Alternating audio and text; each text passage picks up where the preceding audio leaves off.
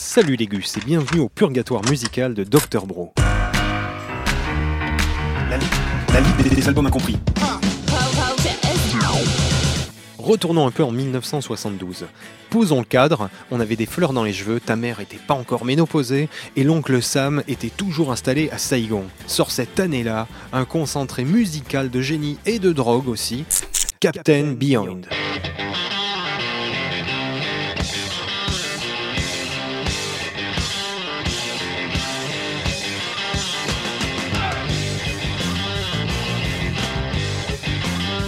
Quelques années après le Summer of Love, va naître Captain Behind, groupe formé d'une bande de musicos bien expérimentés, dont Rod Evans, ex Deep Purple, qui donnera un peu le cap Ivy Prog de cette fantastique orgie sonore. Mais rassurez-vous, si Ivy Prog ne vous dit absolument rien, commençons par le commencement.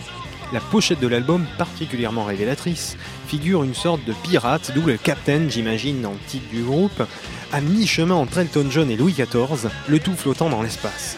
Crois-moi, tout arrive pour une bonne raison. Je pense que ça résume parfaitement l'esprit de l'album.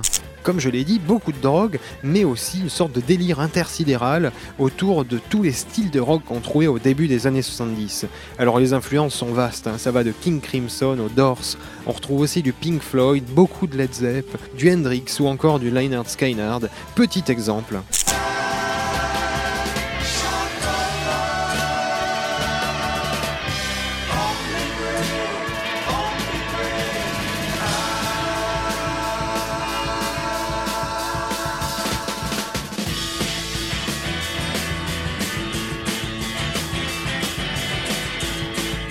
Alors attention, ce disque peut aussi vous donner envie de chiquer du tabac ou de fuir les.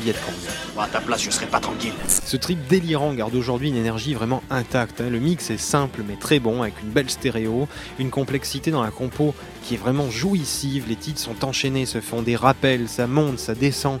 Bref, ça va tirer dans tous les genres. Et d'ailleurs, c'est ce qui leur a valu à l'époque une promo de merde pour la sortie de l'album. Je vous remercie de m'avoir donné ma chance. Le label qui les a signés pour ce premier album, Capricorn, attendait en fait un album de rock sudiste, qui était un genre qui marchait très bien à l'époque.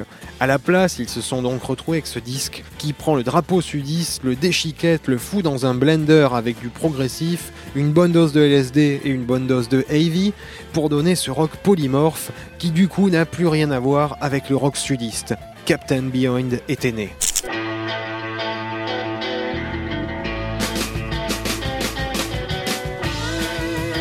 C'est pas bon ça Ouais, je sais, je connais la réponse. Dr Bro ne peut que vous prescrire cet album de façon obligatoire pour savoir ce que c'est la musique avec un grand M.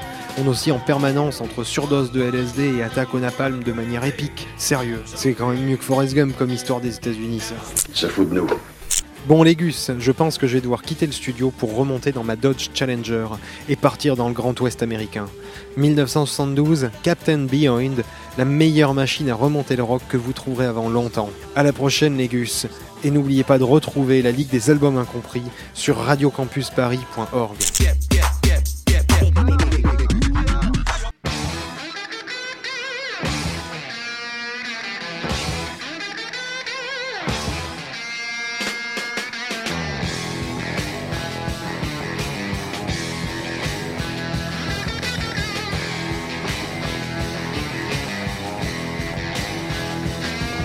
Good.